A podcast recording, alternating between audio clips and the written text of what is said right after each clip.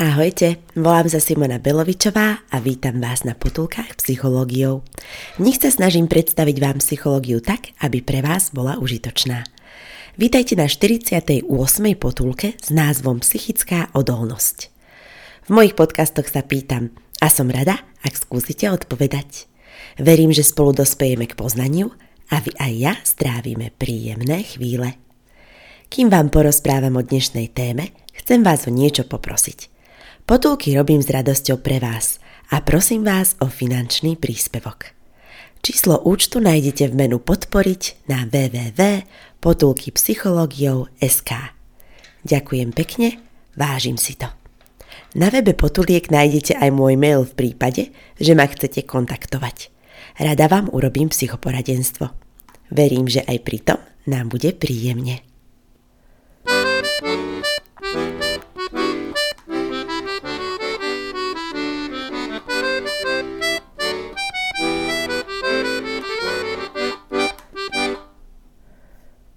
Psychická odolnosť je, citujem, schopnosť prispôsobiť sa nepriazni a vrátiť sa do svojej rovnováhy. Koniec citácie. Čo nás môže z rovnováhy vyviesť? Choroba, stres, trauma, kríza. Niektorí sú odolnejší ako ostatní, preto čelia stresu úspešnejšie. Dá sa tomu naučiť. Niekoľko odporúčaní vám ponúknem v tejto potulke. Najskôr sa opriem o psychologickú teóriu. Existujú skutočne ťažké situácie, ako napríklad strata rodiča alebo chudoba. Výskum Emmy Wernerovej na ostrove Kauai sa zameral na deti z veľmi chudobných pomerov. Tretina z nich prekonala prekážky a začlenila sa do spoločnosti. Ako to dokázali? Neboli na to sami. Zistil sa u nich blízky vzťah k aspoň jednému dospelému. U dievčat to bola žena a u chlapcov muž, ktorých vedeli požiadať o pomoc. Okrem toho mali hobby a vysokú sebaúctu. Môžeme sa dohadovať, nakoľko mali šťastie alebo si ho zaobstarali. Podľa mňa sa k tomu postavili čelom a zároveň mali okolo seba niekoho, kto sa o nich postaral.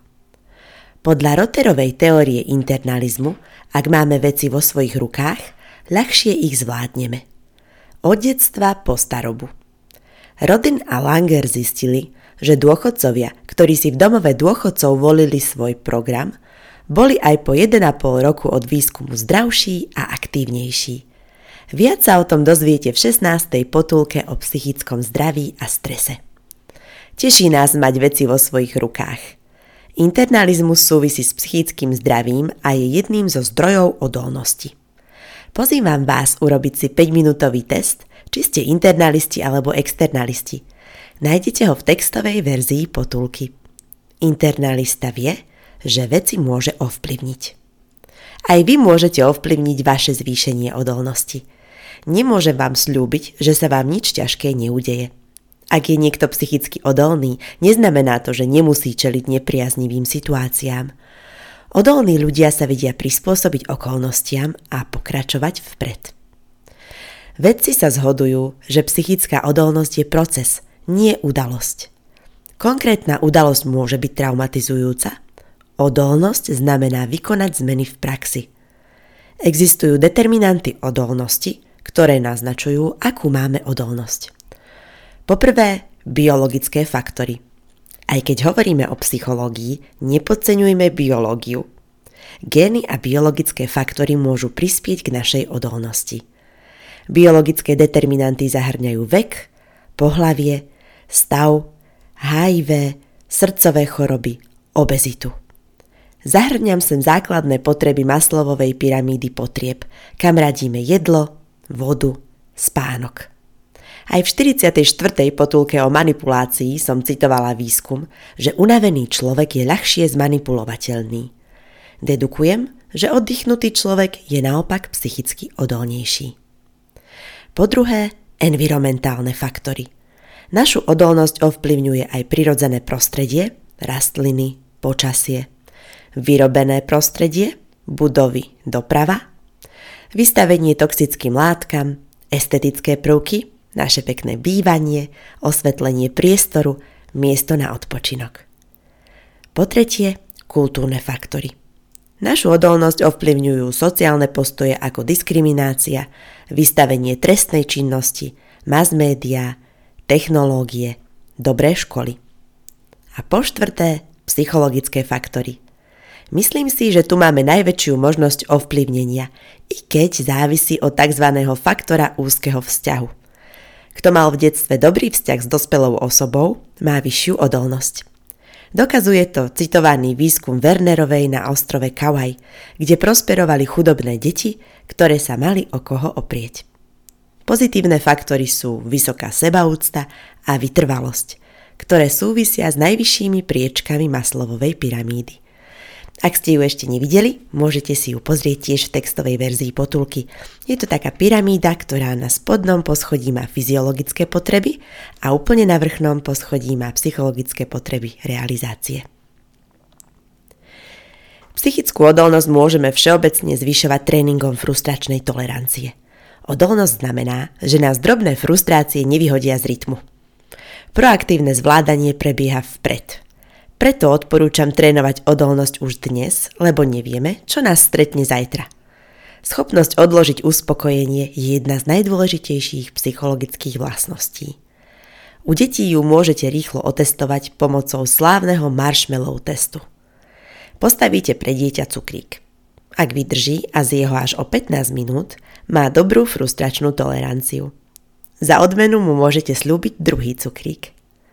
Ponúkam vám adaptáciu metódy na tréning frustračnej tolerancie. Ak ako rodič alebo učiteľ dokážete dieťa udržať, aby približne 15 minút nedostalo to, čo si pýta, staráte sa o jeho dobrú budúcnosť. A za tú štvrť hodinku si môže napríklad napísať úlohy alebo upratať izbičku. Pôjdeme von na školský dvor, keď si napíšete úlohy. Alebo pustím ti rozprávku, keď si upraceš izbičku. Motivácia stúpa, ak slúbite odmenu. Súvisí to s neskoršími dobrými študijnými výsledkami detí v puberte, ich menšou závislosťou a obezitou. Aj my dospelí sa môžeme trénovať zvýšení frustračnej tolerancie. Ako? Nedoprajme si niečo príjemné hneď, ale až keď vykonáme istú povinnosť. Ako sa vraví, najprv práca, potom zábava. Neznamená to, že nemôžeme zažiť niečo už ráno pred pracovným dňom, napríklad ísť na bicykel. Na to si však treba privstať a to je ďalšie moje odporúčanie na tréning frustračnej tolerancie. Štandardne máme viac času po práci na obľúbené aktivity popoludní a večer. Naplánujme si ich a težme sa na ne, keď nás v práci niečo bude frustrovať. Napríklad po pracovnom dni sa môžete tešiť na to, že si prečítate knihu. Aby ste boli odolnejší, okrem odopretia si niečoho príjemného je dobré dopriať si niečo nepríjemné, ale užitočné. Napríklad studená sprcha. Či už u detí alebo dospelých prizvukujem dať pozor na oba extrémy.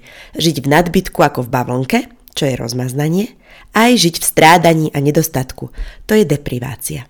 V oboch prípadoch sa domnívam, že sa nemôže vypestovať silná frustračná tolerancia. V prípade nadbytku preto, lebo je frustrácie malinko respektíve žiadna. V prípade nedostatku preto, lebo je frustrácie priveľa. Všetkého veľa škodí. Napríklad kúpiť si vec na splátky nie je príkladom zdravého psychického fungovania. Odporúča sa skôr šetriť si a mať financie k dispozícii proaktívne do budúcnosti. Samozrejme sú výnimky, napríklad hypotéka, ktorú keby nemáme, zrejme by sme na bývanie tak ľahko nedosporili. Ale taký nový mobil ozaj môže počkať. Odporúčam žiť väčšinou v pohode a niekedy v nepohodlí. Myslím tým malé nepohodlia, ktoré nám neublížia, ako spomínaná studená sprcha. Odopriete si aj vy nejakú drobnosť? Psychologicky sa tak naočkujete na ťažšie situácie v živote, ktoré prídu aj bez toho, aby ste ich plánovali. Krivohlavy to nazýva psychologická imunizácia a je v súlade s paretovým pravidlom 80 ku 20. Aplikujem ho na tréning frustračnej tolerancie a s tým súvisiacej psychickej odolnosti. Odporúčam 80% času buďme v pohode, 20% v nepohodlí. Dedukujem, že do tých nepohodlných 20% spadá vypýtať si na seba spätnú väzbu. Na potulkách som vás k tomu viackrát povzbudzovala. Urobili ste to už? Keď budete mať taký ľahší deň, málinko frustrácií, vtedy je na vypýtanie kritiky podľa mňa najvhodnejšia chvíľa. Možno sa pýtate, prečo je dobre zvýšiť odolnosť. Existuje na to pár dobrých dôvodov. Poprvé, znížená chorobnosť. Je dokázané, že psychicky odolní ľudia sú menej fyzicky chorí. Ide najmä o bolesti žalúdka, srdcové choroby, bolesti hlavy, astmu a cukrovku. Po druhé, znížená úzkosť. Ak sme odolní, máme tendenciu konať pozitívne opatrenia na riešenie situácie alebo prekonanie traumy z minulosti, čo zníži úzkosť. Po tretie, znížená depresia. Ak je naša odolnosť vysoká, nezameriavame sa na čierne stránky veci – Namiesto toho nájdeme spôsoby, ako ťažkú situáciu obrátiť na úžitok. Po štvrté, dlhovekosť. V prieskume medzi tisíc dospelými malo 92% ľudí s vysokou odolnosťou pocit, že ich život má zmysel. Žili v priemere o 7 rokov dlhšie. Zmysel pre účel je hlavným faktorom odolnosti. Odolní ľudia vedia odpovedať, aký má ich život zmysel. Viete to aj vy? Ak máte s tým problém, skúste sa nad tou otázkou zamyslieť. Po piate, menej rizikové správanie. Ľudia s nízkou odolnosťou siahajú po škodlivom rizikovom správaní, alkohol, drogy, prejedanie sa, hazard. Lebo je to ľahké východisko. Odolnejší ľudia sa cítia menej zúfalí a hľadajú efektívne riešenia.